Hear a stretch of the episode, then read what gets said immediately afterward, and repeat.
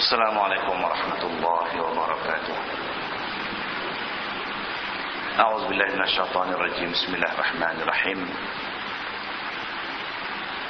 نحمد الله حمدا حامدين ونؤمن به إيمان الموقنين ونقر بوحدانيته إقرار الصادقين. والصلاة والسلام على رسول الأمين سيدنا محمد خاتم النبيين والرسول الأمين. وعلى آله وأصحابه أجمعين سبحانك لا علم لنا إلا ما علمتنا إنك أنت العليم الحكيم رب اشرح لي صدري ويسر لي أمري واحلل عقدة من لساني يفقهوا قولي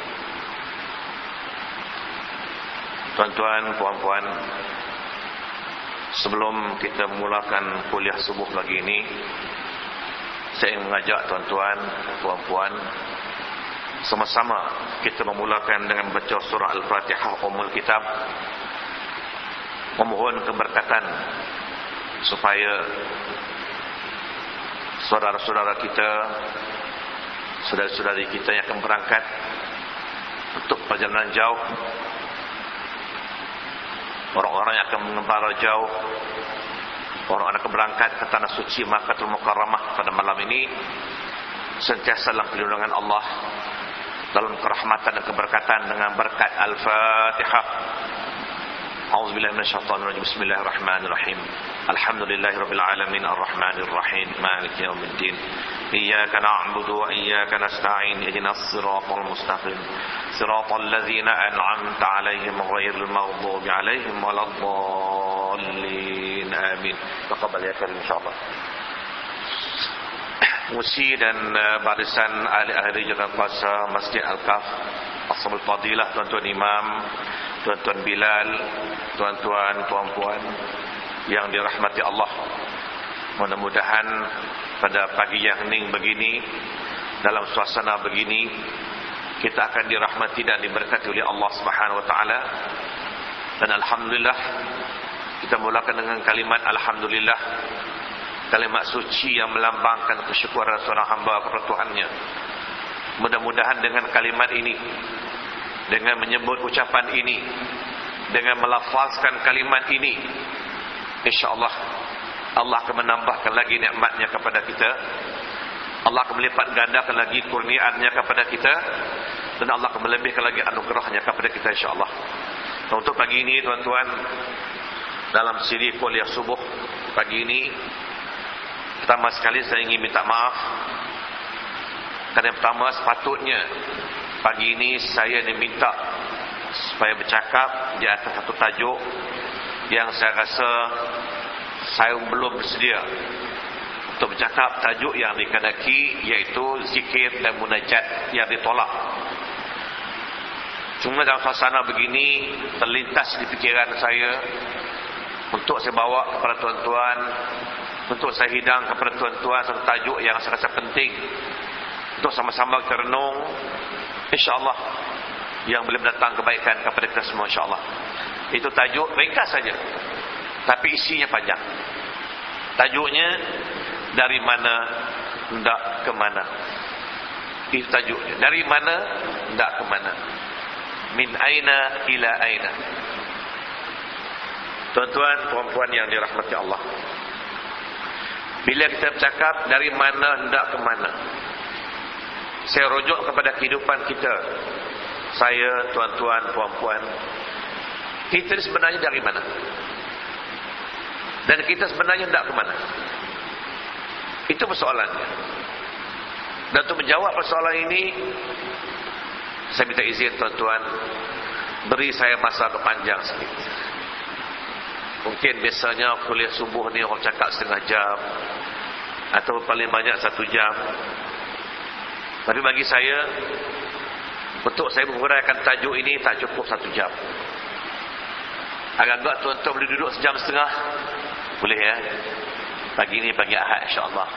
Kita manfaatkan masa. Karena saya merasa bangga Karena tuan-tuan, puan-puan Pada hari ini merupakan orang yang paling dan amat bertuah Bertuah kerana pagi-pagi macam ini Di saat rakan-rakan kita, saudara kita Kawan-kawan kita sedang nyenyak Dibuai mimpi-mimpi yang indah kita sudah berada di rumah Allah. Masya Allah, tabarakallah. Nak cari macam mana lagi? Ni Allah kata wa man ahsanu qawlan mimman da'a ila Allah wa amila salihan wa qala innani minal muslimin. Siapa lagi yang lebih baik daripada kita hari ini? Kita lah orang-orang yang terbaik dan insya-Allah mudah-mudahan sepanjang hari ini, sepanjang besok dan seterusnya kita merupakan orang-orang yang terbaik insya-Allah. Tajuk ini sesuai untuk tuan-tuan pagi ini. Sebenarnya tuan-tuan, kita yang masih hidup ini dan kita merupakan pengembara. Kita sedang mengembara. Kita sedang bergerak. Kita sedang berjalan dari satu destinasi ke suatu destinasi yang jauh. Yang kita sendiri tak tahu jauh mana. Dia makan masa yang lama. Yang kita sendiri tak tahu lama mana. Cuma yang kita tahu. Kita memulakan perjalanan kita. Sebagai seorang pengembara. Kita mula daripada satu alam yang dinamakan alimul arwah. Daripada alam roh. Itu mula perjalanan kita. Satu alam yang saya tak tahu bagaimana. Satu alam yang tuan-tuan tak tahu macam mana. Satu alam yang tak dicerita kita macam mana. Cuma Allah sebut dengan firman-Nya a'udzubillahi minasyaitonir rajim. Bismillahirrahmanirrahim. Hal ata 'alal insani hinun minad dahr lam yakun syai'an madhkura. Sadaqallahul azim. Yang bermaksud apakah tidaklah datang kepada manusia? Satu masa satu ketika. Di mana pada ketika itu masa itu langsung tak dinyatakan sedikit pun. Lam yakun syai'an mazkura. Tak disebut tak dinyatakan. Bila masa ini? Itu masa ketika kita berada di alam roh. Begitupun tentang alam roh. Langsung tak dinyatakan kepada kita. Di mana, besar mana, macam mana. Jangan persoalkan. Sebab bila orang tanya mengenai roh. Allah menyebut dengan firman. Ya A'udzubillah minasyaitanir rajim. Yas'alunaka anir roh. Qulir roh min amri rabbi. Wa ma utitu minal ilmi illa qalil. Sadaqallah asim. Orang tanya kamu Muhammad mengenai roh. Kalau ada orang tanya mengenai roh, Qul katakanlah. Ar-ruh min amri rabbi. Perkara roh, soal roh, itu urusan Tuhan aku. Dan kamu tak diberikan pengetahuan mengenai roh, melainkan sedikit. Kita boleh cakap roh sedikit. Ini yang saya cakap malam ini. Pada pagi ini insyaAllah. Daripada alam roh yang kita tidak tahu bagaimana, macam mana, di mana. Maka kita mula menggerak langkah. Berpindahlah kita ke satu alam yang kedua. Alam yang kecil. Alam yang sempit. Alam yang gelap. Yaitu alam rahim. Alam rahim tuan-tuan. Alam yang sempit sama sendat dengan badan kita. Maka singgahlah ke dalam alam ini sembilan bulan atau lapan bulan atau sepuluh bulan sekejap aja. Alam yang sempit, alam yang tak payah kita bekerja. Kita relax. Tak payah susah-susah. Sembilan bulan relax. Yang susah mak kita. Pak apa tak susah? Sembilan bulan berada alam yang Allah sebut dengan firman-Nya. Fi zulumatin salas. Satu alam yang berada dalam kegelapan yang tiga. Maknanya dalam rahim tentu tiga gelap. Pasal apa tiga gelap? Semasa kita berada di alam rahim, gelap yang pertama kerana mata kita pejam. Gelap yang kedua Kerana dalam perut ibu kita Dalam rahim tu gelap Memang lampu tak ada. Dah dua gelap. Bila datang malam Lagi gelap.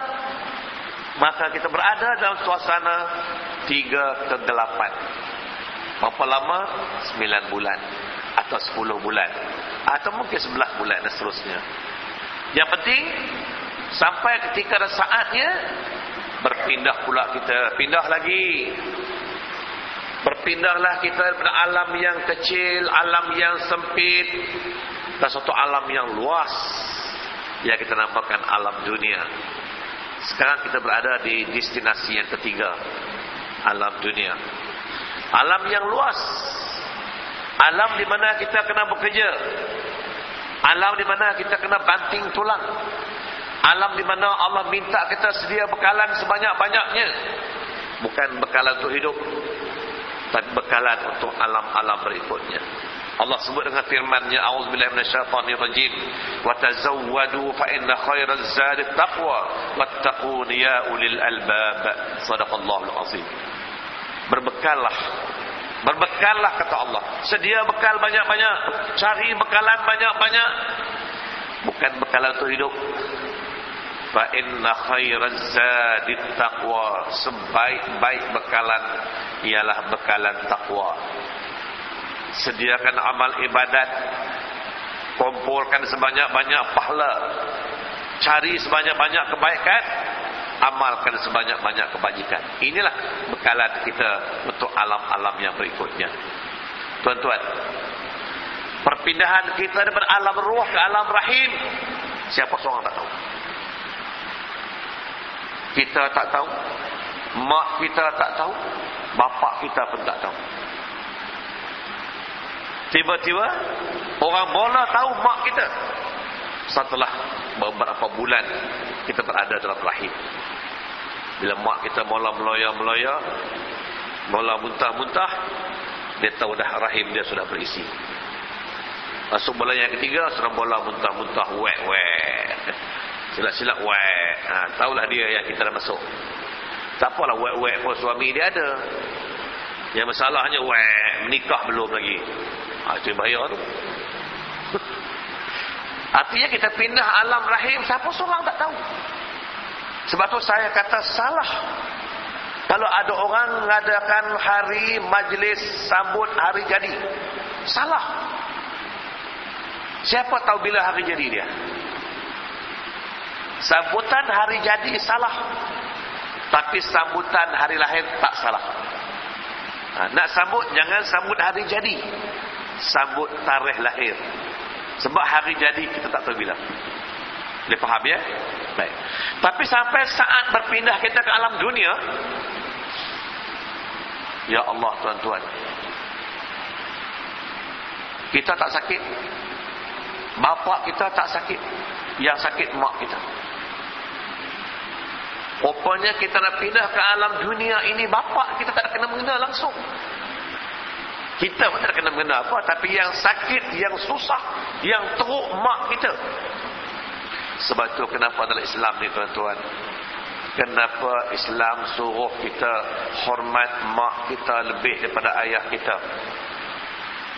Di sinilah letaknya penilaian dan ukuran seorang anak terhadap ibunya. Karena tuan-tuan Untuk melahirkan seorang manusia Untuk memindahkan seorang manusia Dari alam rahim ke alam dunia Ia merupakan satu jihad Satu pengorbanan Bagi seorang ibu. Sebab itu Islam menilai Pengorbanan seorang ibu ini Kalau dia meninggal dunia Meninggal dunia semata-mata Kerana melahir seorang anak Maka matinya mati Syahid Nah, tapi janganlah semata-mata kalau nak syahid dia sedia racun para kulit sebotol lepas anak keluar dia minum racun sebotol dia pokojol ha, itu bukan syahid tu. Itu lain cerita pula. Yang penting nak melahir seorang anak itu jihad. Sebab itulah tuan-tuan Nabi ada sebut kalau ibu tu mati maka matinya mati syahid. Tetapi kalau anak pula mati Dah sembilan bulan. Wahnan ala wahnin Kata Allah. Sembilan bulan menanggung segala kesusahan Segala kepayahan, kesulitan. Tiba-tiba lepas sembilan bulan mengandung Lahir anak-anak pula mati. Apa Nabi kata? Qala Rasul Man mata anha salasata awlad Kanu laha hijaban minan nar. Sadaqa Rasulullah. Yang bermaksud Sesiapa saja, mana-mana ibu yang kematian tiga orang anak selepas dilahirkan. Lahir seorang meninggal, lahir yang kedua meninggal, lahir yang ketiga meninggal. Dan membalas jasa pengorbanan seorang ibu. Maka Nabi kata, Kanu laha hijabah minan nar. Ketiga-tiga anak yang mati ini akan membenting neraka kalau ibunya akan dibawa ke neraka. Ketiga-tiga anaknya akan menghalang ibunya kalau ibunya nak dibawa ke neraka. Kanu laha hijabah minan nar. Sadaqa Rasulullah. Itu pengorbanan seorang ibu. Ya. Sebab itulah tuan-tuan. Kenapa Islam suruh kita anak-anak ni hormat ibu lebih daripada bapa? Di sinilah penilaiannya. Kerana yang mengandung kita ibu. Yang bertarung nyawa melahir kita ibu. Lepas kita lahir yang menyusu kita ibu. Bapak apa buat? Tak boleh bapak tolong-tolong menyusu anak tak boleh ke? Ya? Kan bapak ada benda tu. Suruhlah anak sedut. Saya tak percaya saya takut kalau anak sedut-sedut kan swing gum yang keluar. Susu tak keluar. Habis kalau dah mengandung mak beranak, mak menyusu, mak berjaga malam, siapa dia? Dia duduk berjaga malam siapa dia? Pak ke mak? mak juga. Semua mak. Maka sebab itulah ulama-ulama kata penilaian seorang anak terhadap ibu bapaknya dia kata bapak ibunya ibu bapaknya tiga satu apa arti tiga satu artinya nak menilai bakti yang sepatut anak buat kepada maknya tiga maka pada bapaknya satu. Ini berpandukan hadis Rasulullah sallallahu alaihi wasallam bila mana sahabat bertanya ya Rasulullah man ahaqqa bi dia tanya ya Rasulullah dalam banyak-banyak manusia ini siapakah manusia yang paling layak saya berbuat baik kepadanya? Maka Nabi jawab ummat mak kamu diulang tanya lagi summa man ya Rasulullah kemudian selepas mak saya orang kedua siapa pula Nabi jawab ummat mak kamu kedua Diulang tanya lagi, "Summa man ya Rasulullah?" Saya tahulah mak saya. Cuma yang saya nak orang kedua selepas mak saya siapa? Nabi jawab, "Ummak mak kamu." Dia tanya lagi, "Summa man ya Rasulullah?" Iyalah saya nak tahulah mak saya memang saya tahulah. Orang pertama orang kedua siapa dia? Baru Nabi jawab, "Abuka bapak kamu." Tiga kali Nabi sebut mak, satu kali Nabi sebut bapak. Artinya tiga satu. Artinya tuan-tuan Kalau Islam suruh anak berbakti kepada kedua ibu bapaknya Kalau seorang anak dia beri duit kepada bapak dia 10 dolar Mak dia berhak mendapat 30 dolar Kalau seorang anak nak berbakti kepada bapak dia Bawa bapak sekali pergi makan tom yum Dia kena bawa mak dia tiga kali Dia cirit-cirit otot-otot Ha.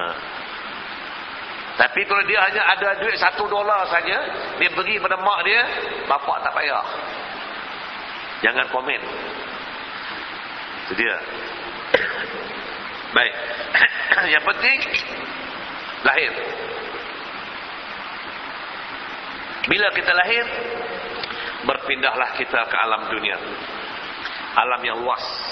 Ha, itu kita kena bawa diri. Pandai-pandai kena hidup. Yang Allah kata jangan pentingkan dunia semata-mata. Di sini adalah masa untuk kita cari bekalan. Cari sebanyak-banyak bekalan. Untuk kita sediakan sebagai bekalan untuk destinasi yang berikut. Berapa lama kita hidup? Tak tahu. Allah tak beritahu kita berapa lama kita diberi kesempatan singgah sementara di dunia ini.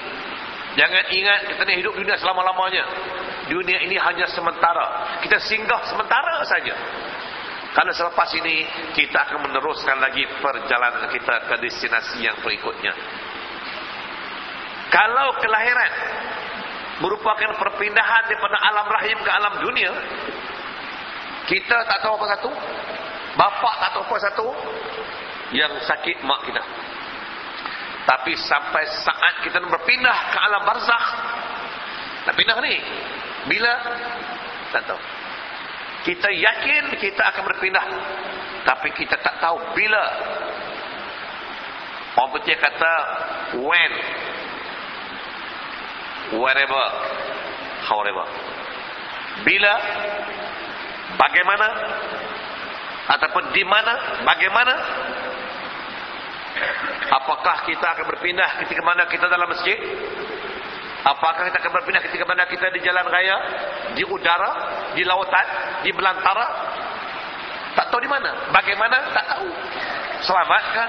Sejahterakah? Hancurkah? Rentungkah? Hilangkah? Tapi penting kita akan berpindah. Iaitu kematian.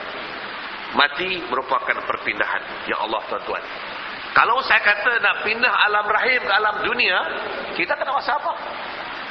Bapak tak nak rasa apa, yang sakit mak. Tapi bila mana kita nak pindah ke alam barzakh, bapak tak tahu apa satu. Mak tak tahu apa satu. Kita tangguh sendiri. Rupanya Nabi kata tuan-tuan, perpindahan daripada alam dunia ke alam barzakh yang kita namakan kematian, ia merupakan azab dan penyiksaan.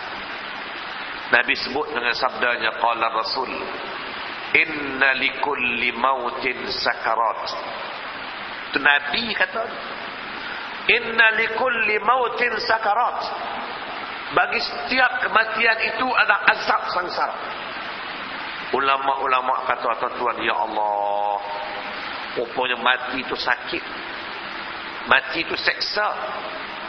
Sehingga ada ulama-ulama tasawuf mengatakan bahawa nak bandingkan azab mati dengan azab dunia ulama-ulama kata seberat-berat azab di dunia kalau ada orang pernah mengalami sehebat-hebat sansara dunia itu dianggap seringan-ringan azab mati ya Allah macam mana eh? sebab mati ni sakit tuan-tuan ini saya cerita sekali lagi InsyaAllah mudah-mudahan dengan cerita mati boleh menyedarkan kita. Karena Nabi pernah menyebut dan banyak menyebut dalam hadis-hadis baginda di antaranya qala Rasul kafakum bil mauti wa'iz. Memadailah bagi kamu dengan menyebut mati, ingat mati sebagai satu warning, sebagai peringatan. Nah, hadis lain Nabi sebut Man arada mahbuban fallahu yakfi.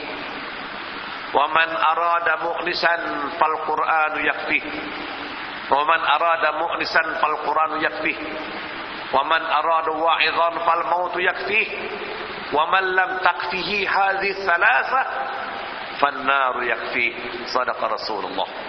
Yang bermaksud barang siapa yang memerlukan seorang kekasih untuk dia berkasih sayang memadailah cukuplah Allah sebagai kekasihnya.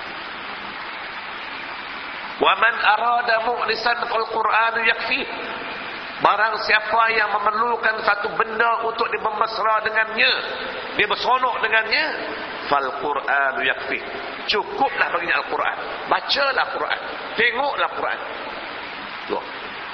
Wa man arada mau'izan fal maut yakfi Barang siapa yang memerlukan satu perkara yang boleh menjedarkan dia daripada kelalaiannya, fal maut yakfi.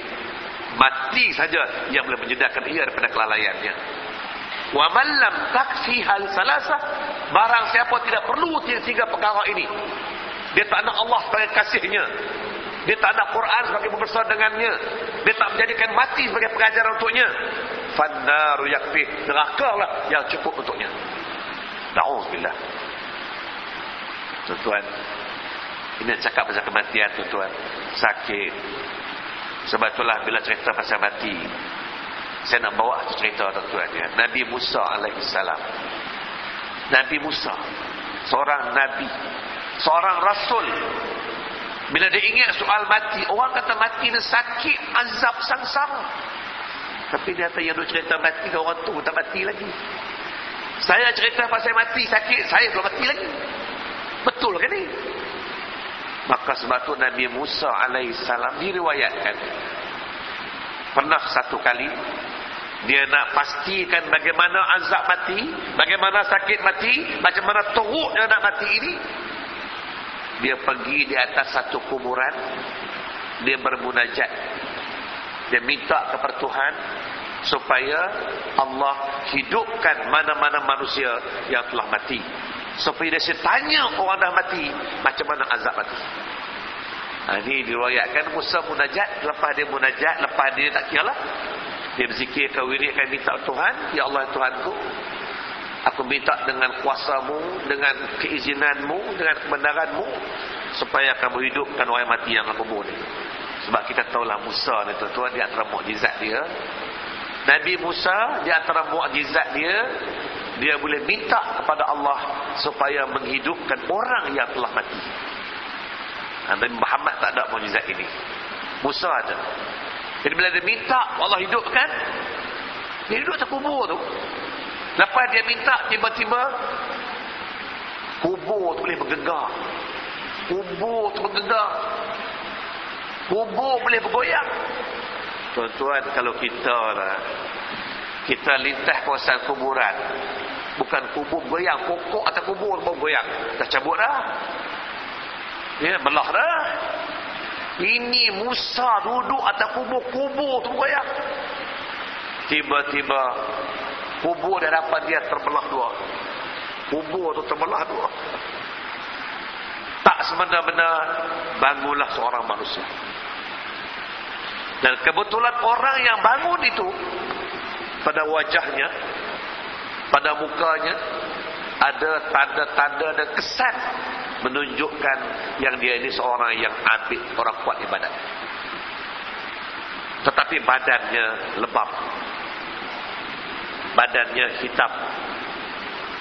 Lalu Musa berkata Pak Musa tak kenal dia, dia tak kenal Musa. Musa tak tahu siapa dia, dia tak kenal siapa Musa dia tanya, wahai saudara percayakah saudara kalau saya mengatakan saudara dah mati tetapi saya minta kepada Allah supaya Allah hidupkan saudara. Sekarang saudara sudah hidup. Dia kata, ya saya tahu saya dah mati. Sekarang saya hidup balik. Tapi tahukah saudara apa tujuannya? Tujuannya saya nak minta saudara sendiri ceritakan kepada saya. Macam mana sakit saudara masa mati dulu. Oh. Saya tanya orang yang dah mati saya. Tiba-tiba berkata orang ini. Dia kata, wahai saudaraku.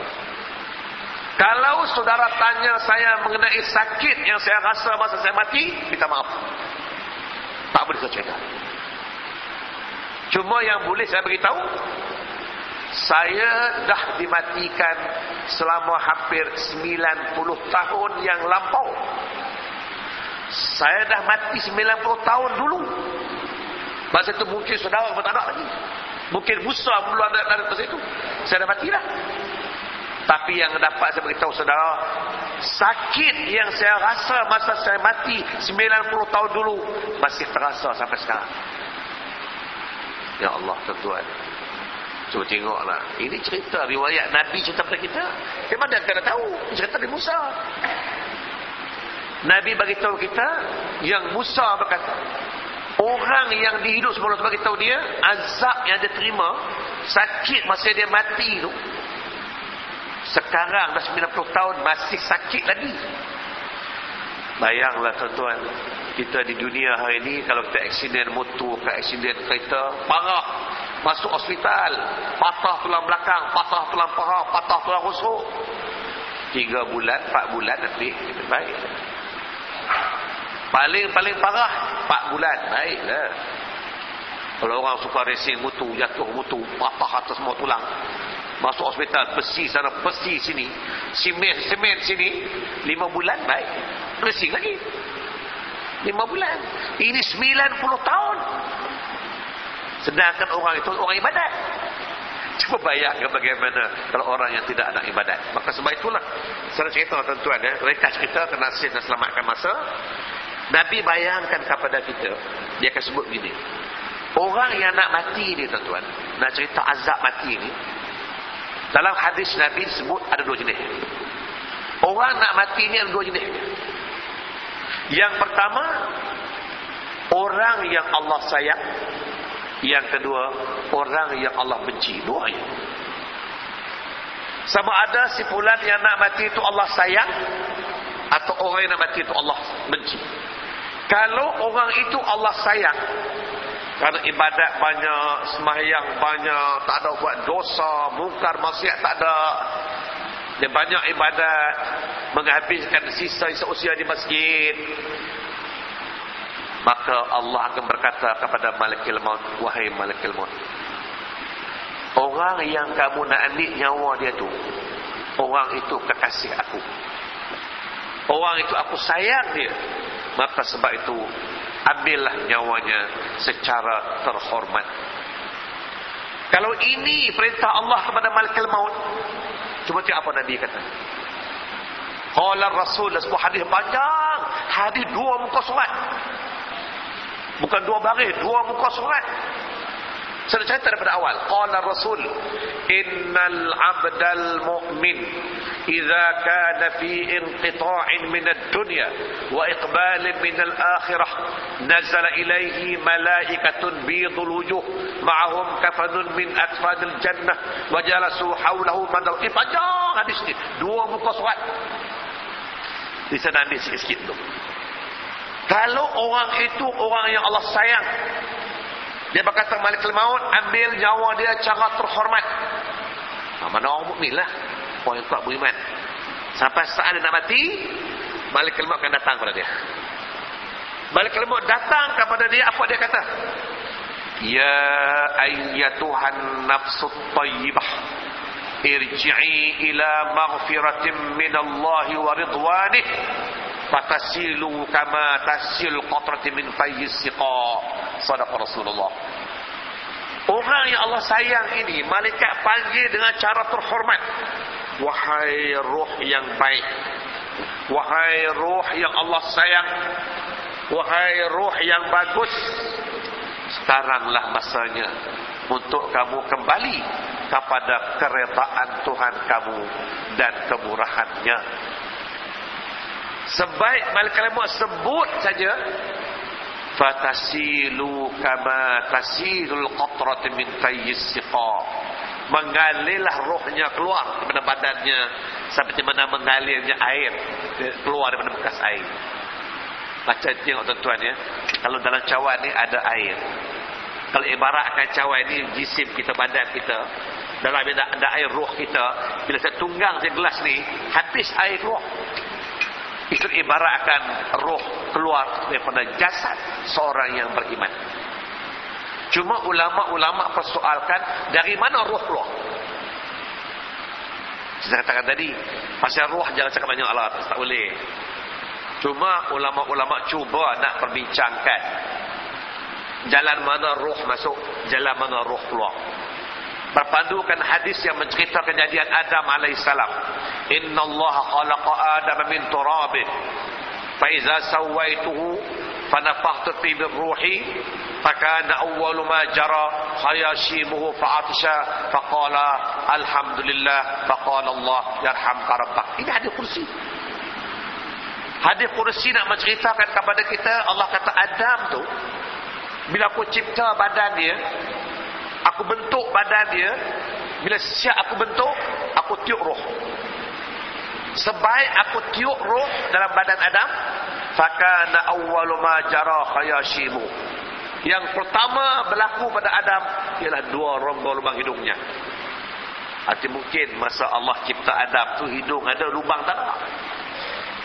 Dia buat daripada tanah macam kita buat mainan buat betul-betul daripada plastisin tu lah bentuk orang, bentuk hidup, lubang tak ada.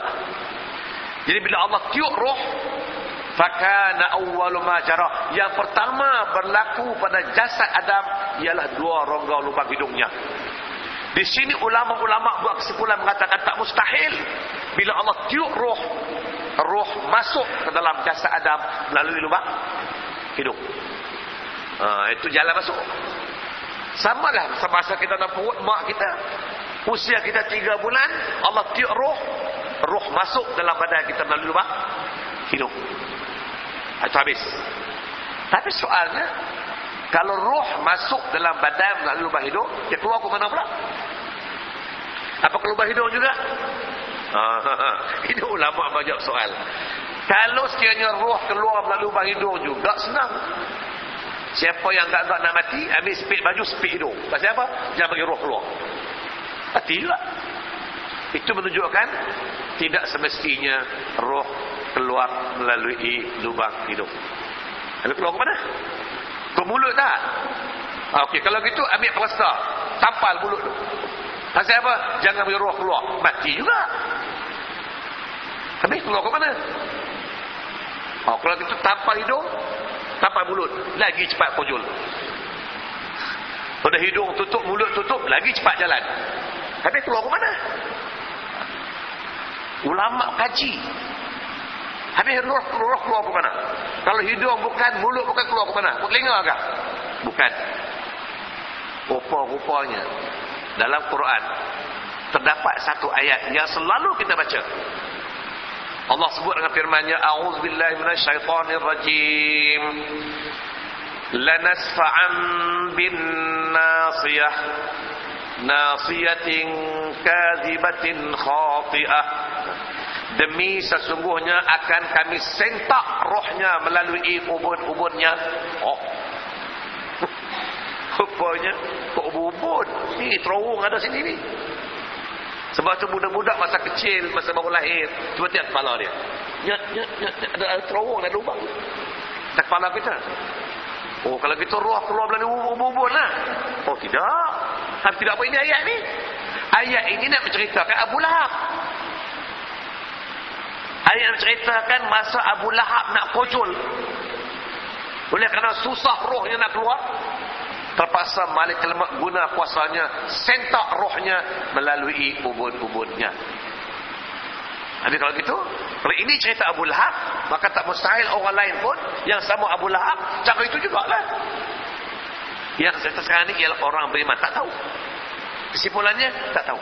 Yang kita tahu Nabi kata sebaik malaikat maut kata ya ayyatuhan nafsu thayyibah. Sekaranglah masanya kamu kembali. Apa mengalirlah keluar mengalir ke mana? Wallahu alam. Habis. Tapi masa mengalir itulah yang sakit tu. Selamat selesai. Ini yang orang sayang. Sebab roh dia keluar saja malaikat-malaikat yang datang menyaksikan kematian dia membawa kain kapan daripada syurga. Terus roh diambil masuk dengan kapan terus bawa naik atas menghadap Allah Subhanahu taala. Sebab itu tuan-tuan kenapa? Kenapa?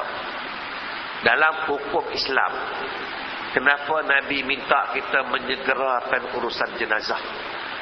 Kenapa Nabi sebut dalam beberapa hadis. Satu di antaranya qala Rasul salasatun la tuakhirhunna. Atau riwayat lain kata salasatun la tuakhirunahunna. Tiga perkara jangan kamu tangguh-tangguhkan. Tiga perkara jangan kamu lengah-lengahkan. Apa dia? Yang pertama as-salatu iza atat. Yang pertama sekali bila semayang masuk waktu. Tangguh apa lagi? Semayanglah. Ini sampai pukul 3 4 sembahyang zuhur lagi. Masuk asar jam 5.30 sembahyang asar lagi. Tunggu apa? Kalau mau datang terhutang kita dengan Allah Subhanahu taala. Atau Nabi kata yang pertama sembahyang bila mau sesuatu jangan tangguh-tangguh lagi dah. Yang kedua wal janazatu idza hadarat bila berlaku kematian. Tunggu apa lagi? Dah sah dah mati tunggu apa? Mandikan, kapankan, semayangkan, kebumikan. Ini tak dua hari tunggu. Buat apa? Tunggu apa? Sebab, nah inilah. Urusan langit tuan-tuan.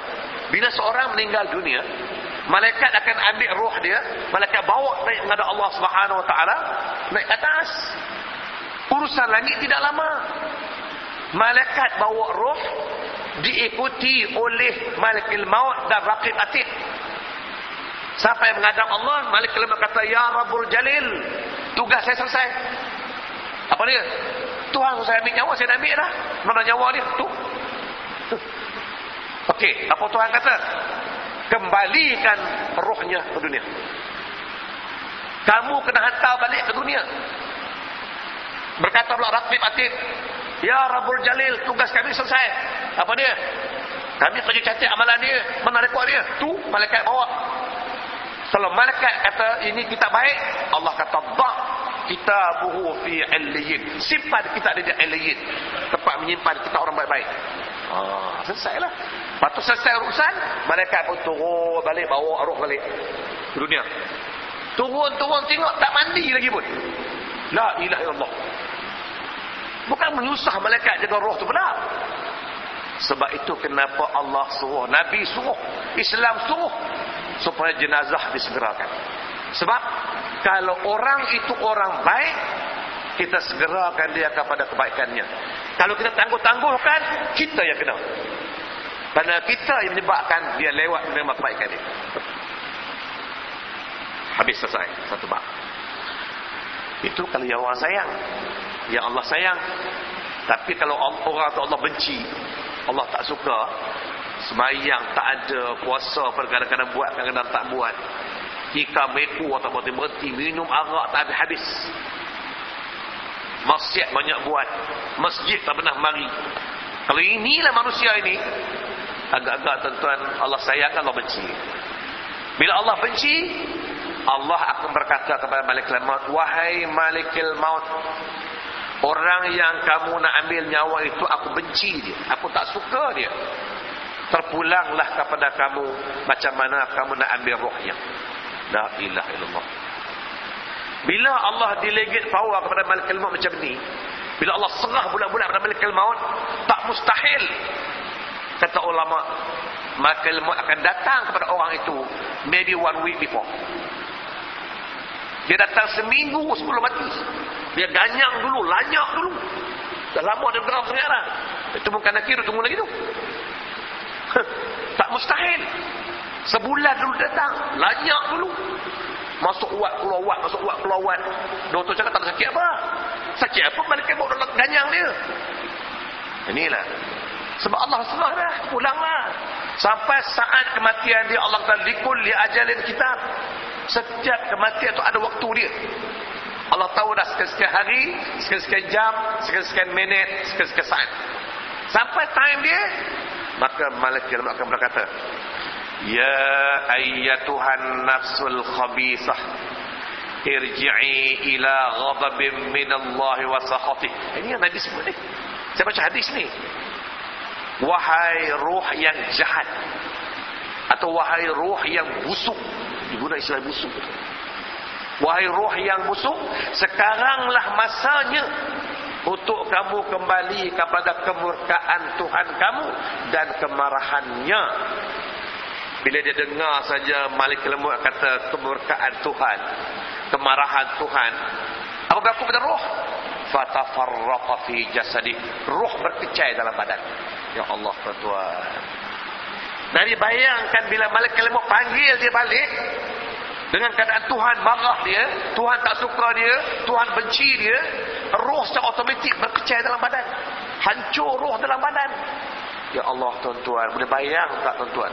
Kalau saya kata roh hancur dalam badan, saya nak misal beginilah tuan-tuan dia. Seluruh badan kita ada roh. Selagi badan kita boleh bergerak, ada roh. Jari kita boleh bergerak, ada roh. Kelingking ni boleh bergerak, ada roh. Tuan-tuan boleh bayang tak? Berapa peratuskah roh ada dalam sini? Nak banding seluruh badan kita dengan jari kelingking ini agak-agak berapa peratuskah berapa persenkah roh dalam kelingking ini? Agak-agak berapa? Ada satu peratus? Tak sampai pun. Baik. Anggota badan yang ada roh tak sampai satu peratus ini cuma letak sini ambil hema ketuk. Macam mana? Ambil hema ketuk anak jari saja. Apa rasa Sakit tak? Itu baru mengenai satu peratus roh. Belum lagi mengenai satu peratus roh. Bagaimana roh bila berkecai dalam badan? Ya Allah tuan-tuan sakitnya. Ha, itu yang sakit tu. ya? Bila roh berkecai, kita nak keluar. Dia dah hancur dalam badan, dah terkabur dalam badan maka jika itulah malakil maut akan menggunakan kuasanya. Apa kuasa dia? Fayan tazawha kama yantaza'as safud min as-suqil ini yang kita hadis banyak tu dia. Malakil maut guna kuasa dia fayan tazawha sentak. Sentak. Ya Allah tuan-tuan. Fayan taza'uha kama yan taza'as safut. Safut itu tuan-tuan. Ialah besi yang dibakar sampai merah menyala. Bakar besi merah menyala. Tabur bulu-bulu kambing biri-biri yang basah. Tabur bagi penuh meja dengan bulu yang basah. Ambil besi panas tadi. Sek. Habis semua bulu. Macam itulah cara malaikat maut sentak roh orang yang Allah benci. Bila sentak macam itu tuan-tuan, itu yang kadang-kadang terkangkang, terkencing, terberak, terbeliak, terjegiah itulah. Kita tak tahu. Tu saya kata, orang mati hidup aja. Orang Allah sayang, Allah benci, itu dia saja. Kalau kita nak selamat, nak agak tahan sikit, ringan sikit, ikhtiarlah supaya kita termasuk gulungan yang Allah sayang. Itu dia saja. Habis. Bila mati, selesai. Berpindahlah kita ke alam berikutnya. Itu kematian. Masuk alam mana? Berpindah alam barzah. Alam barzah buat apa? Ya Allah tuan-tuan. Lagi tu. Alam barzah tak buat apa lagi dah. Hanya bekalan yang kita bawa selama kita kumpul dunia inilah. Bekalan yang kita kolek selama 70 tahun inilah. Bekalan yang kita kolek selama 50 tahun inilah. Yang akan menentukan keadaan kita di alam barzakh. Ya Allah tuan-tuan, itu lain pula. Sampai alam barzakh. Kalau ulama-ulama kata. Malikil maut. Dia akan tengok banyak mana dosa seorang manusia. Malakil maut hanya akan tengok dosa kamu banyak mana. Dia tak tengok pahala banyak mana. Kalau dosa kamu banyak, siap kamu. Masuk dalam kubur, mungkin nanti tak tengok banyak mana dosa kita. Dia tengok banyak mana pula pahala kita. Ya Allah. Bila mana kita pindah masuk dalam kubur, masuk alam barzah, bukan nak ini dengan nanti itu. Ya. Masa kita sedang turunkan jenazahnya. Kita sedang kambus dengan tanahnya. Kena kita tengok yang nanti kau tengok. Oi. Oi, boleh tahan pahala dia. Nanti kau. Ya, kau tengok tengok eleh pahala sikit. Pahala apa? Pahala bayar jemaat seminggu sekali. Atau pahala bayar raya setahun sekali. Buat apa? Siap tanah separah bumi saja masuk. Masuk bawah. Dia akan tanya soalan. Wa anna su'al al-qabri haqqun. Soalan dalam kubur benar. Dia tanya apa? Dia tanya who are you? Kalau tanya who are you? Sudah saya boleh jawab. Kalau muka nakir tanya saya excuse me who are you saya boleh jawab you don't know me kah you never see me TV kah apa perlu ni di Malaysia siapa orang kenal saya dulu tak kenal saya macam mana? Dia tak tanya who are you? Dia tanya man rabbuka? Bahasa Arab.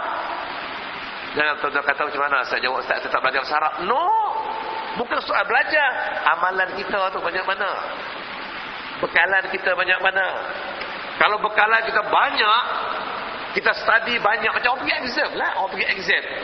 Kalau dia baca banyak, study banyak, pengetahuan banyak, alah masuk ya, kacang lah. Tapi kalau baca hafah ke tidak, bodoh penjahil manusia, masuk periksa boleh jawab. Sama lah akhirat. Macam tuan-tuan ni, saya yakinlah tuan-tuan. Macam tuan-tuan yang depan saya ni. Kita amalan kita banyak, pahala kita banyak. Besok masuk dalam kubur, man buka? Alah. Soalan macam tu bertanya. Kacang lah. Iyalah kacang-kacang jawab ke?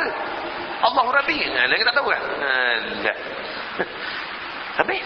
Okey, teman Naik soalan yang kedua.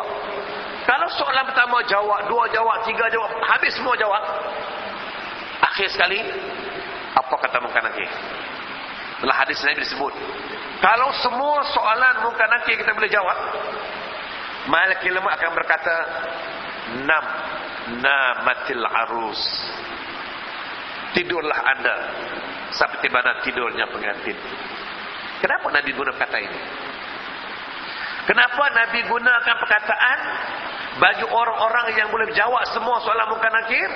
Dia kata tidurlah anda, tidurlah kamu seperti mana tidurnya pengantin. Kenapa guna seperti tidur pengantin? Bukan nak bagi tuan-tuan pengantin tidur macam mana? Bukan tanya kita pengantin tu tidur macam mana. Tahu pengantin tidur macam mana? Ah, semua pernah jadi pengantin tak tahu kan? Ya? Ada tuan-tuan belum kahwin lagi ya? Orang yang dah kahwin tahulah macam mana pengantin tidur. Tapi yang saya tanya bukan tidur menongging ke, menerak, tahu tidak. ya? Yang dia tanya tidur pengantin ni tuan-tuan maksudnya begini. Malam pertama pengantin tu bila mana kita berkahwin, hari pertama kita jadi pengantin, malam tu kalau kita masuk bilik tidur, walaupun bilik tidur kita tidak berpintu hanya pakai tabir saja. Walaupun bilik tidur kita ada pintu kunci, siapakah yang berani buka pintu bilik kita? Ha, itu soalannya. Betul tak? Bila kita masuk bilik pengantin, siapa tak berani kacau kita lagi dah? Betul tak? Kadang-kadang dia tidur sampai besok pagi. Pukul 10 pagi tak bongkar-bongkar lagi. Siapa berani buka bilik dia? Pasal apa 10 pagi tak bongkar lagi? Sebab dua-dua KO. Ha, itu pengantin. Mana tidur, orang tak kacau lagi dah. Tidur, orang tak berani usik lagi dah. Itu artinya orang-orang yang boleh jawab soalan muka nakir, orang tak kacau dia lagi dah. Relax aja. Relax buat apa dah? Menunggu saat kebangkitan. Tapi kalau orang tak jawab salam bukan nakir, man rabbuka? I don't know, I cannot speak Arabic. Bukan soal cannot speak Arabic. Soal itu kena jawab. Tak jawab apa? Iyalah, yang nak jawab-jawabkan mulut kita tuan-tuan, amalan kita. Kalau amalan tak ada jawab apa? Man rabbuka? I don't know. Ha, siap. Tak boleh jawab soalan. Mungkin nanti yang ditugas bertanya dan menjadi seorang ni sejenis makhluk yang tidak ada perasaan ke-11. Itu Nabi kata. Kalau dia bantai kita menjerit macam mana pun, beraung macam mana pun, ke-11 no. Penting jawab. Itu bukan akhir. Lagi tak boleh jawab, dia seksa sampai hari kiamat. Berapa lama? I don't know. Satu tahun, seribu tahun, sepuluh ribu tahun, sejuta tahun, I don't know. Penting, lagi tak boleh jawab, seksa. Ya Allah tuan-tuan.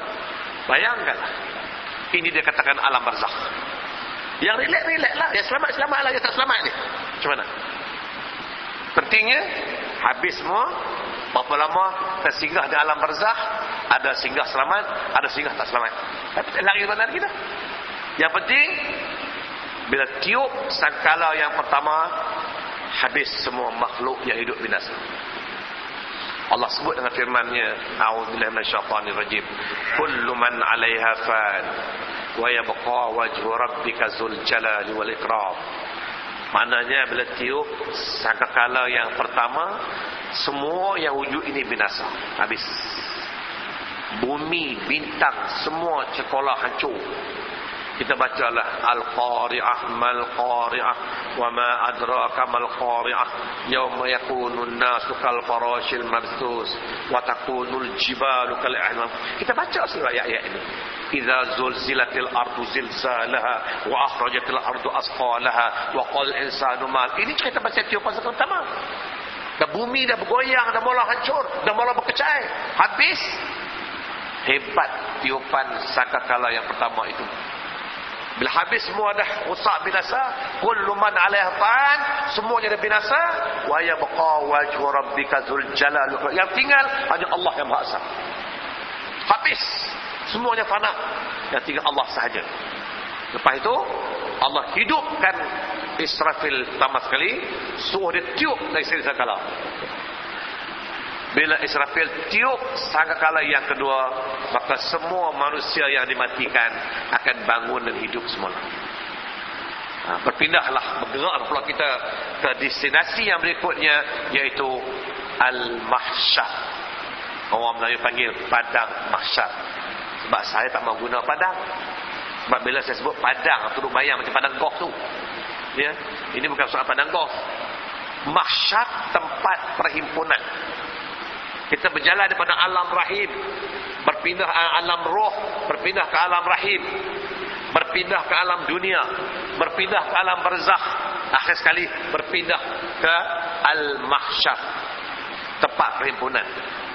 Berapa lama duduk sini? Tak tahu saya. Nak tahu berapa lama? Bayangkanlah. Kita ni giliran yang keberapa. Itu dia saja. Sebab di sana tuan-tuan, di akhirat nanti, mahkamah satu, hakim seorang. Di dunia hari ini, mahkamah beribu. Hakim puluh-puluh ribu. Banyak manakah kes-kes tertangguh? Itu dunia. Akhirat nanti hakim seorang mahkamah satu. Kes banyak mana? Nak tunggu giliran kita berapa lama? Ah, tahu berapa lama itu. Ya Allah tuan-tuan. Di dunia hari ini kita pergi mahkamah. Kalau pespon. Boleh balik ke rumah, boleh tidur, boleh makan. Di sana nak balik mana? Ah, tunggulah situ. Dalam suasana begini Allah sebut eh, Nabi sebut dalam hadis baginda Rupanya suasana yang lapar, letih, dahaga, panas, seksa, azab, sasara ini. Rupanya ada manusia-manusia yang akan terselamat. Nabi sebutlah hadis dia qala Rasul sab'atun yuzilluhumullahu fi zillihi yawma la zilla illa zilluh. Nabi kata di mahsyar nanti ada tujuh jenis manusia. Tujuh kumpulan manusia dia akan dinaungkan, diletakkan di bawah bayang-bayang pada hari yang tidak ada bayang-bayang melainkan bayang-bayang Allah. Cari masalah tu. Ada tujuh jenis manusia selamat. Orang lapar, dia tak lapar. Orang letih, dia tak letih. Orang sakit, dia tak sakit. Siapa dia orang ini? Yang pertama sekali, imamun adilun. Yang pertama ialah pemimpin-pemimpin yang adil. Ajalah mimpin masyarakat ke, mimpin negeri ke, mimpin negara ke. Dia kalau dia adil, dia masuk bulan pertama. Dia tak ada masalah apa. Selamat dia. Satu. Yang kedua, warajulun nasha'a fi ibadatillah. Ataupun syabun nasha'a fi ibadatillah. Yang kedua ialah seorang syab anak muda. Seorang remaja yang dididik diasuh dalam suasana beribadat kepada Allah Subhanahu wa taala. Kalau ada hari ini remaja yang berjaya mengharungi remaja dan beribadat kepada Allah, dia tak gila, selamat dia masa esok. Yang ketiga, warajulun wa qalbuhu mu'allaqun bil masajid. Orang-orang atau manusia-manusia yang hati dia, jiwa dia terpikat kepada masjid. Orang kata masjid ada kuliah subuh, kuliah subuh dia pergi. Orang kata masjid ada ceramah, dia pergi. Orang kata masjid ada kuliah, dia pergi. Walaupun sebelah ada konsert, dia tak kisah konsertnya. Dia ke masjid aja. Subuh-subuh ke masjid, bayang jemaah subuh. Tengah hari ke masjid, petang masjid, malam masjid. Kalau ini cara hidup dia, selamat besok. Itu yang ketiga tu. Yang keempat, warajulani tahabbani fillah ijtama'a alaih waftaraqa fi dua orang sama ada laki sama laki atau perempuan sama perempuan dia berkasih sayang kerana Allah bertemu kerana Allah berpisah kerana Allah ini yang keempat yang kelima warajulun idza zakara Allah khalian fafatat ainah itu seseorang, laki-laki dan perempuan, bila sebut saja nama Allah, ingat saja Allah, ingat dosa pahala, ingat syurga neraka, mengalir air matanya. Menangis dia. Tapi hari ini berapa orang nak menangis kerana dosa pahala. Tapi hari ini banyak orang menangis kerana kehilangan harta benda. Ramai orang menangis kerana suami dia meninggal, kerana isteri dia meninggal, anak meninggal. Orang menangis. Tapi tak pernah menangis fikirkan dosa pahala itu. Ini yang kelima. Yang keenam, warajulun idza tasaddaqa bi sadaqatin fa akhfaha hatta la ya'lamu shimaluhu ma yunfiqu yaminuhu. Kata Nabi seseorang, tak kira laki tak kira perempuan. Kalau dia bersedekah, kalau dia derma, dia tolong orang, dia bantu orang, lalu dirahsiakan sehingga tangan kiri tak tahu tangan kanan dia hulu apa. Ya Allah tuan-tuan. Ya. Ini kita sedekah derma insya-Allah. Nak derma orang seribu saja minta buat cek tiga depa panjang. Macam mana? Dia minta maaf kau siapa orang Malaysia lah. Nak bagi seribu saja tiga depa cek. Baik tak terima cek tu. Ya. Tapi yang Nabi kata kenal ni ialah bila mana dia sedekah, bantu orang, tolong orang, rahsia. Jangan cakap. Sehingga la ya'lamu shimalu, tangan kiri tak tahu nak kena hulu apa. Artinya kalau suami bagi bantuan, suami tolong orang isteri tak tahu. Hari ini seorang tolong orang dunia tahu. Yang ketujuh akhir sekali wa rajulun da'atuhum ra'atun zati mansabin wa jamalin faqala inni akhafu Allah.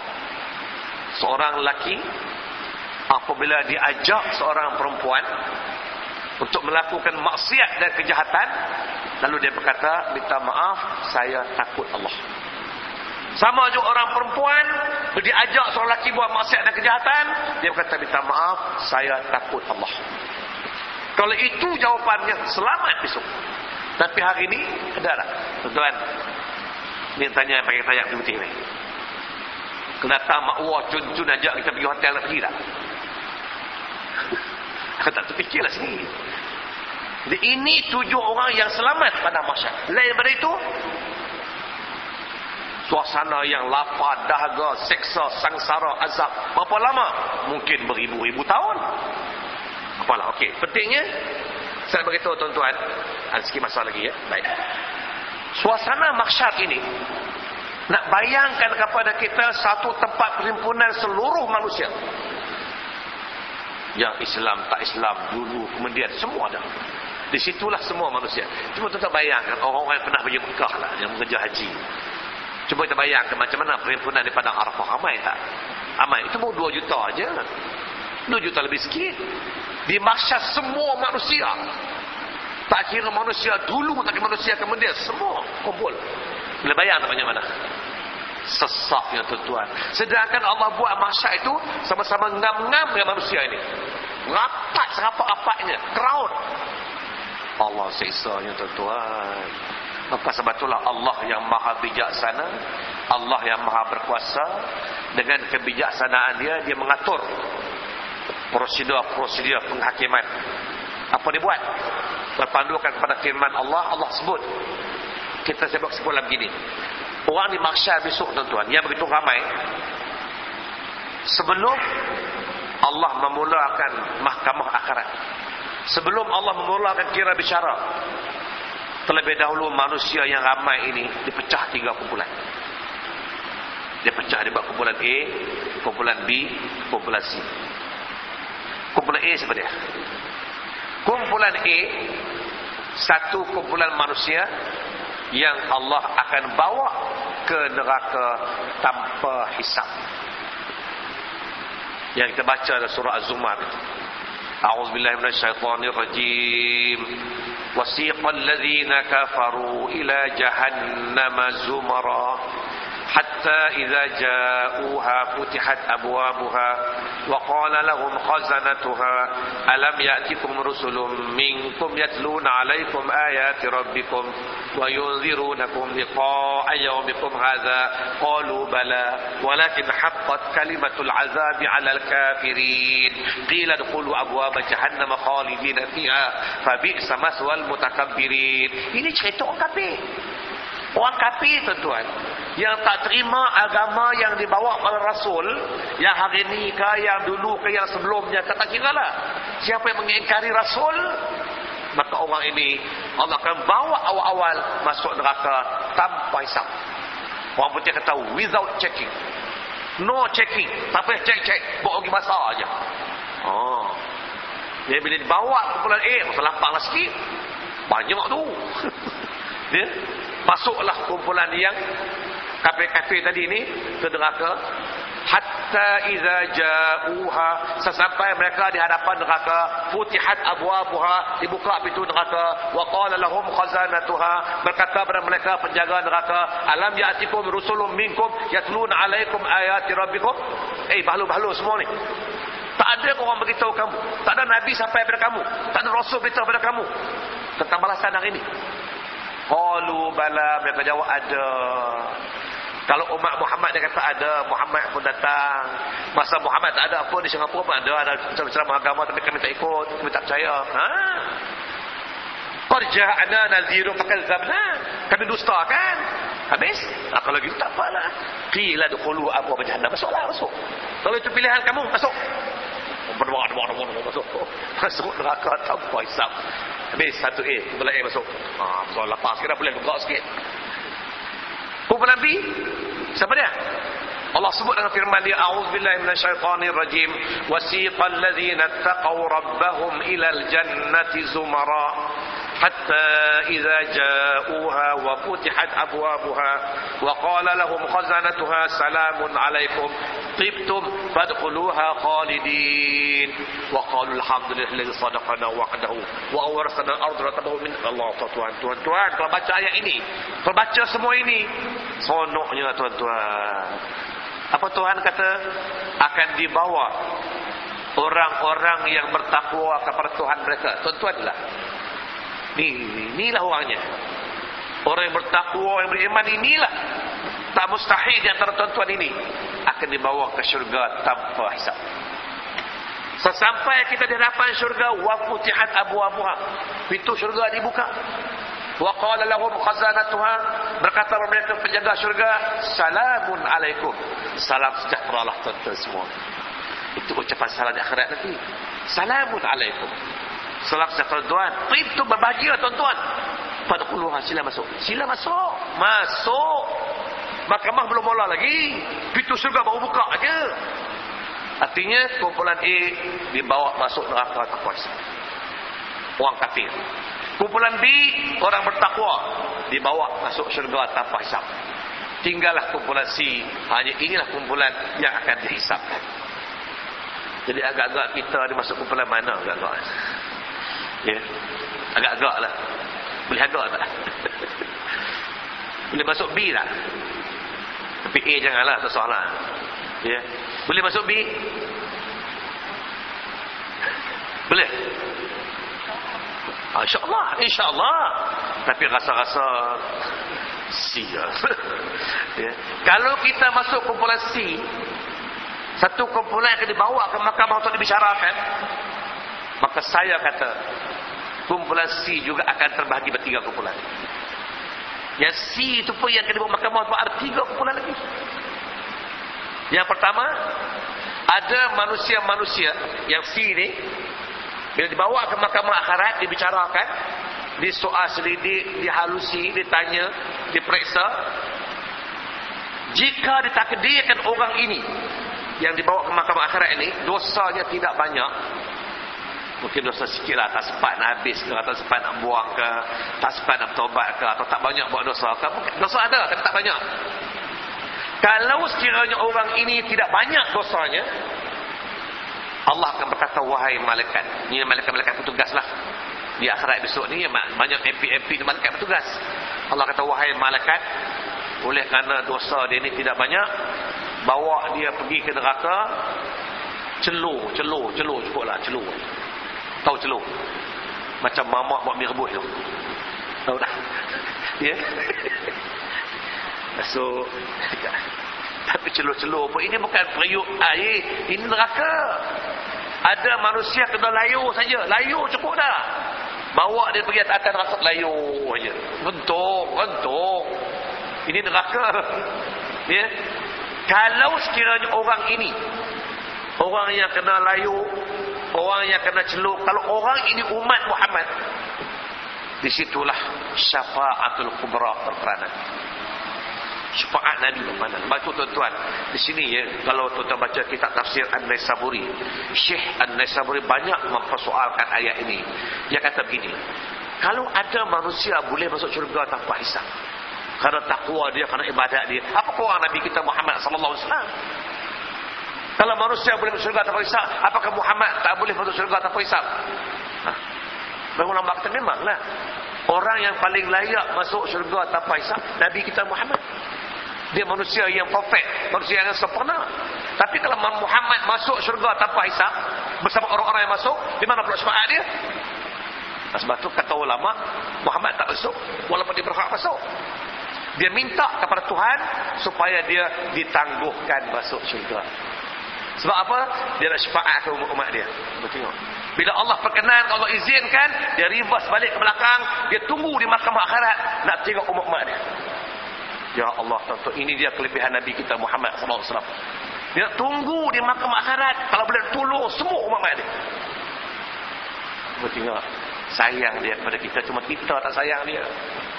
Sebab tu kalau orang yang kena celur tadi. Orang yang kena layu tadi. Kalau dia umat Muhammad. Di situlah syafaat. Allah Muhammad akan berkata. Ya Rabbul Jalil. Orang yang kamu nak celur itu. Orang kenal. Orang umat saya. Orang mana? Orang Singapura tadi. Habis orang Singapura macam mana? Cicai lah. Ya, cincai. Cincai bahasa Cina. Nabi nak cakap Cina. Itu saya lah kata. Excuse lah sikit sangat. Kalau ini mintaan Muhammad, selamat orang. Seperti Nabi kata, beberapa ribu ramainya umat aku yang sepatut masuk neraka. Tapi kerana syafaat aku, mereka selamat dalam neraka. Habis. Selamat. Maknanya, sepatutnya masuk neraka, celur ke, rendam ke, ke, tapi kerana syafaat, dia selamat. Satu. Yang kedua, ada manusia-manusia dibawa ke mahkamah akhirat, dibicara, disoal selidik, dihalusi, tanya semuanya. Habis selesai semua, tengok-tengok dosa dia boleh tahan juga lah. Dia kesimpulannya, "Faman ya'mal mithqala dzarratin khairan yarah, wa man ya'mal mithqala dzarratin syarran yarah." Oleh kerana dosa dia ada, Muhammad apa tak nak excuse kan? Walaupun dia umat Muhammad juga, banyak dosa dia, maka Tuhan kata wahai malaikat, bawa orang ini masuk neraka rendam neraka selama tujuh hari. Besar lah kan? Tujuh hari masuk neraka. Tengok dosa lah kalau banyak-banyak lah kalau lama-lama lah. Ya? Tujuh hari lama tak? Tuan-tuan di akhirat nanti kalau Allah kata hari-hari ini sebut sehari, dua hari, tiga hari di sana mana ada hari lagi dah di dunia boleh lah naik matahari jatuh matahari besok naik balik sehari semalam sana mana ada matahari? Macam mana kira sehari? Ah, cuma simbolik. Bila Allah kata satu hari masuk neraka, itu artinya Allah sebut dengan firman-Nya, "A'udzubillahi minasyaitonirrajim, wa inna yawman 'inda rabbika ka'alfi sanatin mimma ta'udun." Di sana bila Allah sebut satu hari, satu hari di sana besok artinya samalah dengan jarak masa seribu tahun di dunia ini. Ya Allah. Kalau sehari seribu tahun tujuh hari. Apa? Tujuh ribu tahun. Nak duduk dalam neraka. Itu kalau tujuh hari. Kalau kena sebulan. Kalau kena setahun. Nah itulah tuan-tuan. Inilah. Orang tak pernah fikir. Satu hari sana seribu tahun di sini. La ilaha illallah. Sebab tu kenapalah ulama-ulama tasawuf Kenapa kata Mu'tazilah? Kenapa kata seluruh orang-orang ahli sunnah? Tuan-tuan wajib bertobat. Sebelum mati buang dosa cepat-cepat. Simpan berapa? Tapi bodoh manusia ni. Dah umur dah 70 tahun. Dia cari dosa lagi. Umur 70 tahun. Tikam ekor lagi. Minum arak lagi. La ilaha illallah. Tak sedar akan besok nak mati. Buang dosa cepat-cepat. Ini bodoh punya manusia umur 70 tahun. Duk buat dosa banyak lagi. La ilaha Allah. Yang datuk rogol cucu lagi. Buat apa lagi? Ya, inilah. Habis kesimpulannya besok tentu itulah. Yang pertama, yang sudah selamat. Yang kedua, masuk neraka. Berapa lama? Terpulang banyak dosa dia. Yang ketiga. Ha. Yang ketiga ni ada manusia tuan-tuan. Dibawa ke mahkamah akhirat. Diselidiki. Diharusi. Diperiksa. Ditanya jawab. Tengok-tengok dosa dengan pahala sama banyak. Ini orang masa dunia dia kata minyak dengan air tak campur ni.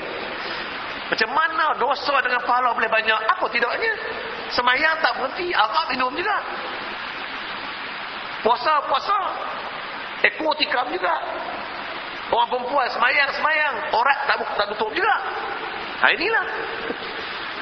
Yang baik akan dikira baik, yang tak baik dikira tak baik. Besok timbang. Timbang-timbang, tengok-tengok. Orang Cina kata ngam-ngam. Dosa di kepala sama banyak. Maka orang ini, besok kalau tuan-tuan termasuk kumpulan ini, kumpulan yang dosa pahala sama banyak, orang ini ke syurga tak dihantar, ke neraka tak dibawa. Ha. Ke mana?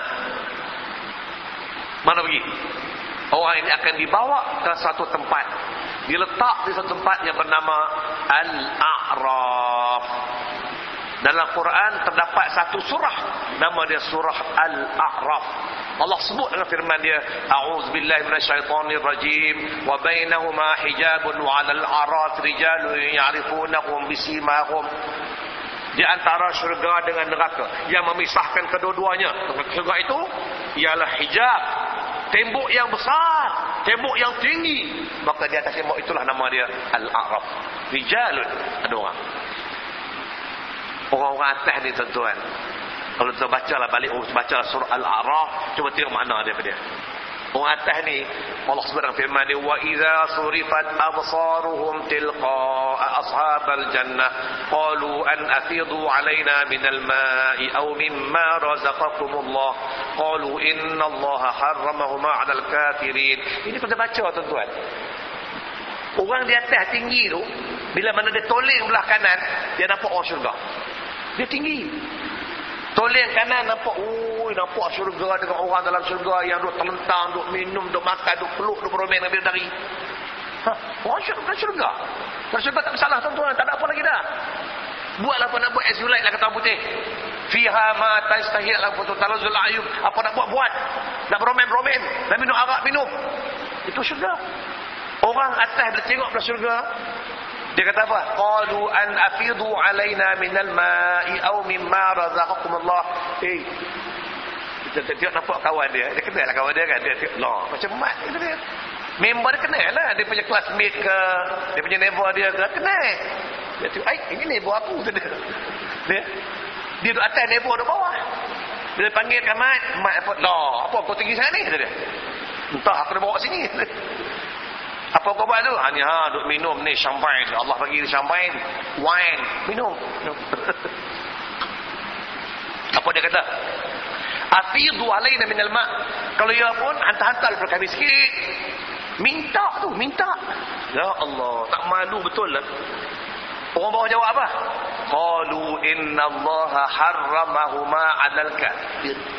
Apa yang kami minum, apa yang kami makan, Allah tak benar orang yang kafir. Orang yang tak masuk syurga, no way, tak boleh rasa. Nak rasa, masuk syurga. Wah, kesian tuan-tuan. Kesian. Apa itu? Wa idza surifat absaruhum tilqa ashabun nar. Toleng belah kiri nampak apa? Belah kiri nampak apa? Nampak neraka. Apa dia kata? Qalu rabbana la taj'alna ma'al qaumil kafirin. Wahai Tuhan, janganlah kamu hantar kami sama orang kafir ini. Saya belum tahu. Belum tahu. Akhir sekali, bila dah semua dah habis, last kali dah habis, dah clear dah, barulah orang yang atas diturun semula untuk diulang bicara. Jadi inilah tuan-tuan. Orang yang masuk mahkamah akhirat besok ni, yang pertama ada yang terselamat kerana syafaat Muhammad. Yang kedua kena masuk juga neraka, tengok banyak dosa kita. Dan yang ketiga ada orang yang ngam-ngam tadi. Agak-agak kita masuk kumpulan mana agak-agak lah. Di mana agak-agak lah. Tak tahu ya. Ha, jadi kita lah. Sekarang lah masanya. Saya terang macam ni punya terang. Kalau tak nampak lagi tak tahulah. Pilihlah tuan-tuan. Perahu sudah di air. Pengayuh setangan. Berdayunglah nak ke mana. Mana kita nak. Cerdik bodoh. Di sinilah tentuan hidup kita. Kalau kita beri peluang sekarang ini nak cari cari perjalan. Sama ada inna hadainahu sabil imma syakiran wa imma kafuran. Pulang. Kita nak yang mana? Besok jangan salah Tuhan. Inna Allah la yadhlimu nasa syai'a walakin an-nas muslimun. Allah tak pernah zalim manusia.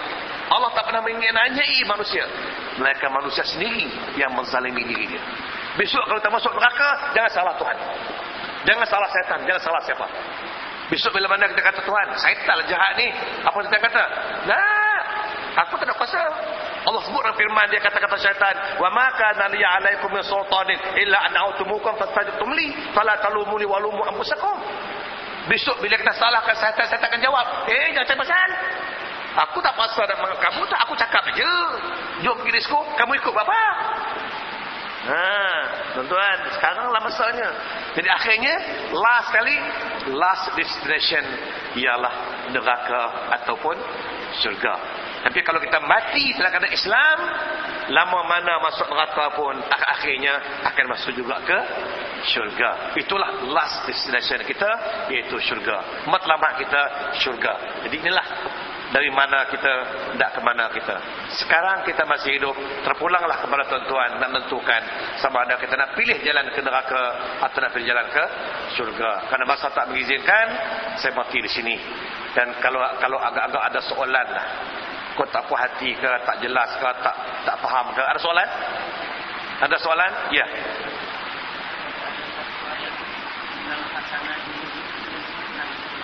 ya Baik. Baik, terima kasih. Memang ayat yang dikatakan innal hasanati yuzhibna sayiat zalika zikra lizakirin. Sadaqallahul azim. Ayat ini nak menceritakan satu peristiwa zaman Sayyidina Umar. Zaman Sayyidina Umar ini tuan-tuan ya. Ini saya bercerita dan sebab dalam tafsir sebut ni. Zaman Sayyidina Umar Islam dah kuat. Kalau dia dapati seorang minum arak, ditarik pedang dia. Nak jadi cerita, ada seorang hamba Allah dalam poket baju dia ada ada botol arak. Bila Umar nampak dalam botol dalam poket ada botol arak, Umar cabut pedang, cakap botol dalam poket buat apa? Cakap. Dia kata ada apa? Cak ada botol, cakap. Dia kata tak apa juga. Dia takut kepada Umar tu, dia takut kepada Umar tu sampai tak berani sebut arak dia kata cuka. Umar kata cuka bawa keluar buka tengok pedang tadi ni. Buka, keluarkan. Dia pun takut dah bertobat dah esaf dia pun keluar. Perlu keluar tengok, Umar buka, cium, cukup tu. Sebab apa? Oleh kerana niat dia nak bertobat, serik dia, takut dia, tersebut juga dengan kuasa Allah. Allah ubahkan arak jadi cuka. Maka ayat ini, innal hasanati, sesungguhnya setiap kebaikan itu, yuzhib nasaiat boleh menghapuskan keburukan dia. Satu. Yang kedua, kata ulama tafsir, ayat ini nak menceritakan kepada kita setiap kebaikan yang kita buat akan menghapuskan keburukan kita. Contoh, macam semayang. Contoh sedar tak semayang yang kita buat ini, semayang subuh, zuhur, asar, kebaikan tak? Ini hasanat. Maka hasanah ini boleh menghapuskan kejahatan kita. Apa dia? Nabi sebut dengan sabdanya qala Rasul as-salawatul khams wal jum'atu ila jum'ah yukaffir nama bainahunna in ijtanabatil kaba'ir sadaqa Rasulullah Tuan-tuan saya tak? Kalau sekarang kita datang masjid semayang subuh Lepas subuh ini adalah kita buat benda-benda yang pandang betih orang Agaknya adalah pun sikit-sikit Mengupat orang, kata orang mungkin sikit lah Tiba-tiba datang zuhur Datang masjid semayang zuhur Bila semayang zuhur Allah kata malaikat cuba cek Ada tak dosa-dosa kecil dia buat? Okey ada Selesai bang zuhur, hapuskan itu maksudnya tu. Jadi dia kata innal hasanati yuzhibna sayyiat. Setiap kebaikan yang kita buat menghapuskan keburukan yang kita lakukan. Lepas main zuhur adalah sikit-sikit dosa kita buat. Buat rasa terlintas hati nak marah orang, nak rasa nak mengatur orang. Belum kata lagi lah. Tiba-tiba semayang asar. Assalamualaikum warahmatullahi Assalamualaikum warahmatullahi Okay, malaikat tulis kebaikan dia. Lepas tu cuba cek ada tak keburukan sebelum asar. Okey, ada. Kesir. Banyaklah sedekah tentunya. Sedekah menghapus kebaikan. Kenapa Allah Nabi sebutlah hadis ini saya dia katakan uh, dia kata apa? Sebuah hadis saya ingat lagi dia kata uh, tasaddaqna tasaddaqna tasaddaqna fa inni ra'aytukunna ahlin aqsar al-nar. Kenapa Nabi suruh perempuan sedekah banyak-banyak? sedekah, sedekah, sedekah. Kata ulama kata dengan mengamalkan konsep suka sedekah ini ada dua peranan. Yang pertama mengurangkan sifat suka mengata kepada perempuan. Yang kedua menghapuskan sebahagian dosa-dosa mengata yang ada pada perempuan. Allahu a'lam. Ya, apa lagi?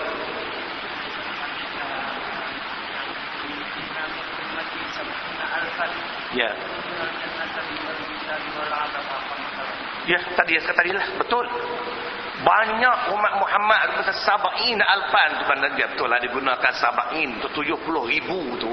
Dalam Islam tuan-tuan angka tujuh ini. Kenapa Nabi kata al-iman bid'un wa sab'una kenapa Allah sebut sab'a samawat sab'al uh, ar tujuh langit tujuh bumi? Tujuh puluh tujuh istilah tujuh puluh ni ramai banyak dia nak ceritakan umat aku ni ramai di antaranya berpuluh-puluh ribu yang masuk syurga kerana syafaat aku Semacam saya cakap tadi lah. Ramai umat-umat Nabi yang boleh masuk syurga kerana syafaat dia. Bukan berarti langsung tak sebayang syurga. Oh, lah, tak, tak ada lah. Melainkan kalau dosa sikit-sikit yang sepatut kena neraka, itu boleh syafaat. Kalau langsung tak semayang, eh tak ada dah. Dia syafaat hanya orang-orang yang boleh syafaat saja. Jadi banyaklah tercakap lagi, satu jam tak cukup lagi. Kita faham ya? Ayat pertama tu innal hasanat setiap kebaikan yang kita buat, kita sedekah, tolong orang, bantu orang, puasa, sembahyang, berdoa boleh menghapuskan sebagai besar keburukan-keburukan yang kita lakukan. Macam kita katakan cari nafkah ni pun tuan. Cari nafkah untuk anak bini itu pun boleh menghapuskan keburukan kita.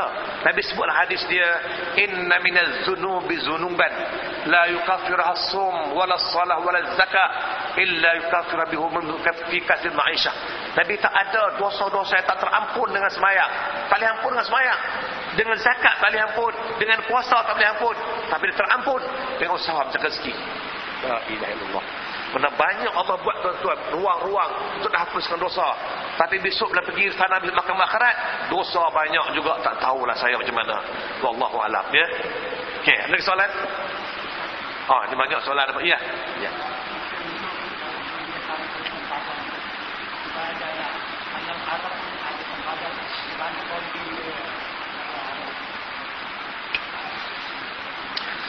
Kemajuan dunia hari ini disebut dunia tanpa sempadan world borderless. Maknanya world borderless maknanya dunia sempadan tak ada limit lagi dah. Kalau dulu kita katakan kalau Malaysia ni dulu orang Thailand sekat TV Malaysia jangan orang Thailand tengok. Kadang-kadang orang Malaysia pula sekat TV Thailand jangan boleh tengok. Ada sempadan. Sekarang jangan ke Thailand di Amerika kita boleh tengok. Buka internet Masya Allah Tabarakallah macam mana di sinilah yang Nabi sebut hadis dia tuan-tuan. Saya satu saya kata.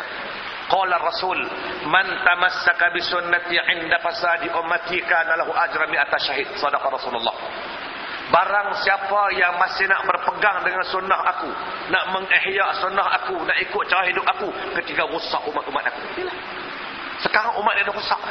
Akhlak rusak, budi pekerti rusak, akidah rusak. Ketika ini kalau ada orang Islam yang nak berpegang dengan sunnah Nabi, nak ikut cara Nabi, maka ganjaran untuk dia kata Nabi, mi'ata syahid, seratus orang yang gugur syahid. Hebat. Inilah masa dia. Hari ini dunia tanpa sepadan. Langit yang terbuka. Ya Allah tuan-tuan. Di sinilah nak uji kekuatan iman kita. Ya. Siapa yang berjaya, selamat. Siapa tak berjaya, hanyut. Wallahu alam ya. Yang terakhir sana jauh sana sikit soalannya. Apa ada soalan tak? Minta dekat sikit. Dah jam hampir tujuh setengah. Kalau kalau macam meninggalnya ada Adam, hmm. semua mulai putus. Yeah. Tapi kalau kita ada tahlil, yasin ke? Ya, baik. baik. Oh. Ini ada satu soalan saudara kita.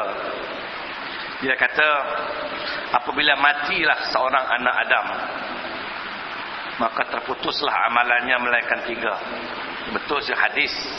Qala rasul idza mata ibn adam in qata amaluhu illa min salas sadaqatul jariyah aw ilmin yuntafa'u bih aw waladin salihin yad'u lah. Cuba terrenung sejenak ya secara sikit ini hadis yang dipertikaikan hari ini yang bagi saya saya kata saya berpahaman lain Hadis ini bermaksud apabila mati seorang anak Adam maka terputuslah amalannya. In qata'a amaluhu. Amalannya terputus. Yang dia sendiri dah habis. Orang lain boleh buat untuk dia. Kita kena faham betul ya. In qata'a amaluhu. Amalnya perbuatannya usahanya habis. Tapi orang lain boleh buat. Tahlil kan dia buat orang lain buat dia kalau dia tak pergi haji, orang boleh hajikan untuk dia. Betul tak? Dia ada puasa tak habis, qada tak habis, orang boleh puasa untuk dia. Kita boleh buat jariah untuk dia. Derma untuk dia. Tapi dia sendiri tak boleh buat lagi dah. Itu maksud dia. Dia orang ingat bila mati habis, tak boleh buat apa tahlil tak boleh lagi dah. Salah tu. Nabi kata, "Iza mata bin Adam" Bila mati seorang anak Adam terputuslah amalannya. Nya siapa? Nya dia tu lah. Dia buat apa lagi dah. Takkan boleh sedekah lagi dah. Takkan balik ambil duit pergi bank sedekah. Benar boleh. Dia dah mati. Maka amalannya dia terputus. Tapi amal orang lain untuk dia boleh. Kalau tidak masakan, oh Allah kata kalau dia ada qada puasa, kita kena qadakan. Betul tak? Boleh tak kita sedekah untuk dia? Boleh tak? Boleh tak pergi haji untuk dia? Boleh tak? Habis? Ini mana orang lain boleh buat untuk dia. Orang lain boleh tahlil untuk dia. Orang lain boleh sedekah untuk dia. Dia sendiri tak boleh lagi dah. Itu maksud hadis ini. In qata'a amaluhu illa bin salas. Kecuali, nah, dia kata kecuali ada tiga benda. Tiga benda boleh jadi. Sama ada dia sendiri atau orang lain. Yang pertama sekali, ialah sadaqatin jariyah. Kalau dia ada buat sedekah jariyah. Bina masjid, dia bagi duit dia misalnya. Ini jariyah, Masya Allah. Jariyah paling besar sekali. Dia wakaf tanah, Masya Allah. Itu sedekah jariyah. Aw ilmi ataupun ataupun kata dia, aw ilmu yang tafa'ubi atau ilmu yang diajar. Daripada seorang manusia yang jahil tak tahu masak. Dia ajar sampai boleh masak, pandai masak. Walaupun dia dah meninggal dunia, selagi orang ni masak, pahala dia dapat. Oh. Dan yang ketiga ataupun anak, dia kata awaladun. Kenapa dia guna waladun, kenapa tak guna ibnun? Ulama-ulama cakap panjang lebar. Kalau hadis ini menjurus kepada anak semata-mata, tentu Nabi kata, oh ibnun salihun doa Tapi Nabi tak kata ibnun, kata waladun. Apa arti walad? Lelaki. Tak mesti anak saja.